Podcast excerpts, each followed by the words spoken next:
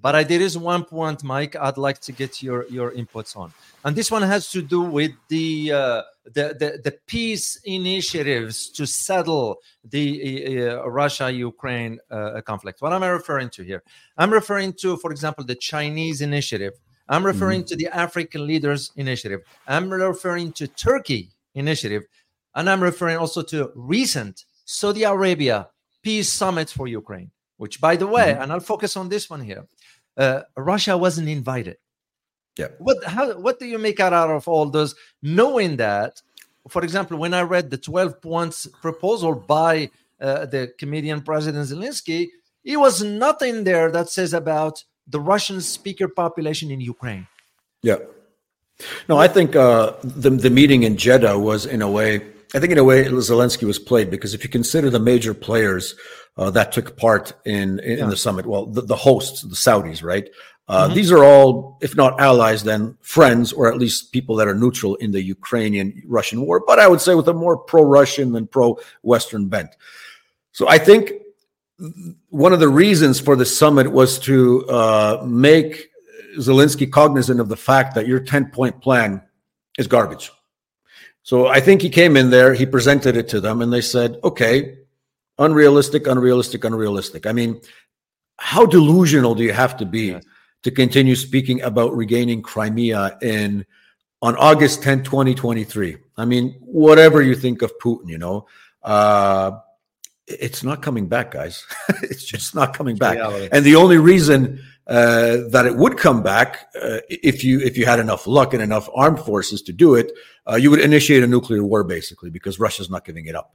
So, and notice that the statements that were coming after the uh, the summit were fairly pessimistic but realistic at the same time, whereby there was no conclusion. And I think I think one of the reasons, you know, a lot of people said, "Oh, Russia wasn't invited." And at the beginning, I said, "Yeah, that's kind of stupid not to invite Russia." But I think it was a play on these, let's call them neutral friends of Russia, to say to Zelensky, "Look, Putin is not here, and we're telling you, not the Russians, but we're telling you, this is unrealistic.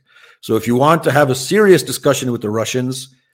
this is this this your your 10 point formula is going out the window because you're not incorporating anything that uh, is in line with Russian interests and Russian demands.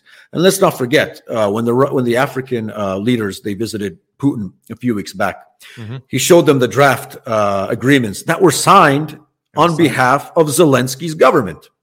So he already, in essence, agreed to something. Now, obviously, we know the history of what happened later in April 2022. You had Bour coming to Kiev and saying, no, no, no, we're going to arm you. You're not allowed to enter any peace deal with the Russians.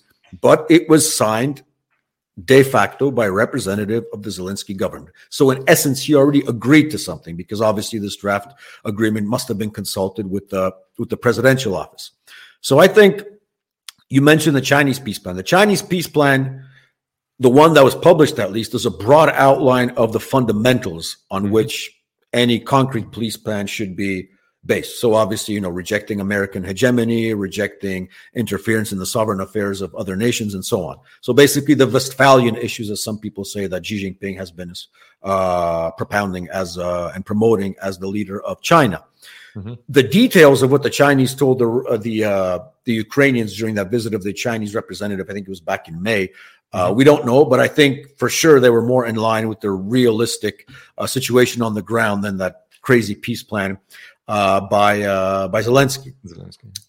As a Pole, I can tell you, I'm a little bit worried that despite the fact that we were transporting the uh, Ukrainian peace delegation to Belarus when they had those two rounds of discussions in Gomel mm-hmm. before they actually went to Stambul. It was actually Polish helicopters that transported the Ukrainian delegation to Belarus. So we were, in a way, a participant in these discussions because we were facilitating them, helping them out. So, in essence, you can argue that we did believe that a negotiated peace is something necessary and something in the interest of all. Um, it's sort of a symbolic way of saying it, but it is what it is.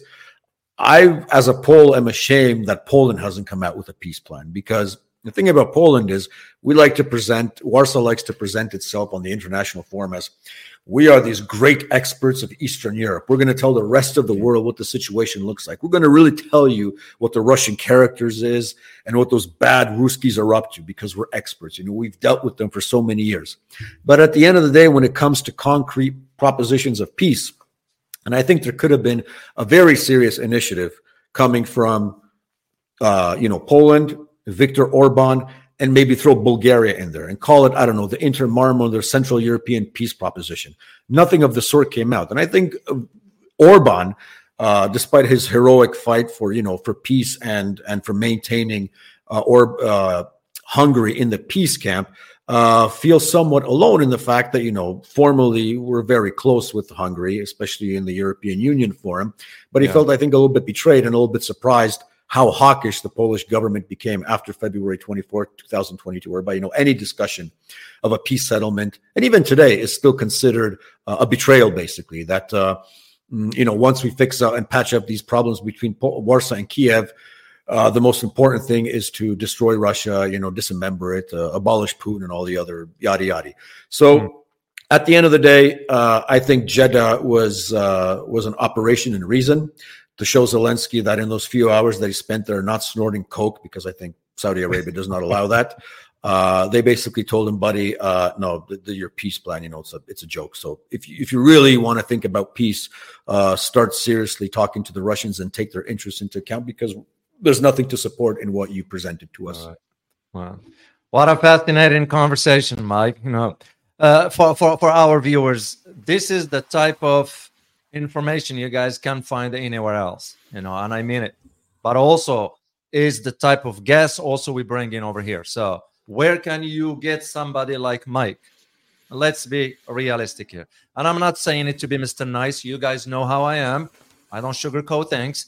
But i have great admiration for people who can speak intelligently objectively and provide facts historical facts and Mike represents that one. Mike, where can people, where can uh, our viewers find you?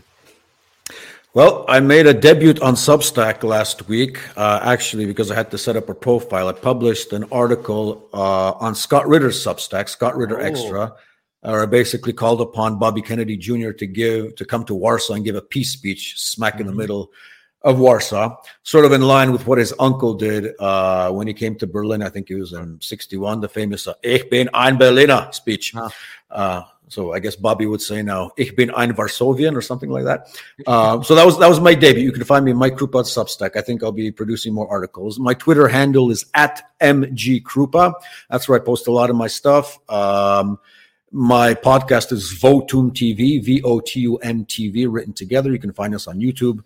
Uh, we try to do a weekly program. We're expanding the channel. Had a lot of interesting guests. Just this Monday, we had uh, Judge Napolitano, for example. Wow. Uh, on September, we're planning to have Sean Stone, uh, the son of Oliver Stone, uh, to discuss uh, geopolitics and entertainment and how that relates.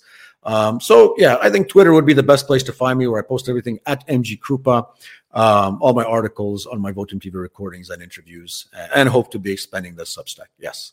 Great, and I'm I'm gonna you know once once we log off here and all that, I'll put all that together for our viewers and post it on our description uh, uh, uh, platform there. So, well, Mike, I can't thank you enough, man, for really carving out time for us here. We truly truly appreciate it, and I look forward to having you again. Uh, I might be, I might be coming to Poland your way. I'll give you a heads up so we can go for grab a bite to eat again. So yes, again, perfect. Thank you so much, Mike. I appreciate it. It was a pleasure. Have fun, guys. Take care. Thank Take you. Bye bye. Bye bye. All right, guys. This is the type of guest we like to bring over here because we want you to become aware, become informed, and this is what this channel is all about. And to me, that's you know where where can we find information like this? So so if you like the content, please hit that like button and subscribe. You know, help us out move forward here and show your support for this channel. We greatly appreciate it. Uh, we look forward to seeing you next time. As always, remember geopolitics impact your daily life in more ways than one. Till next time. Bye bye.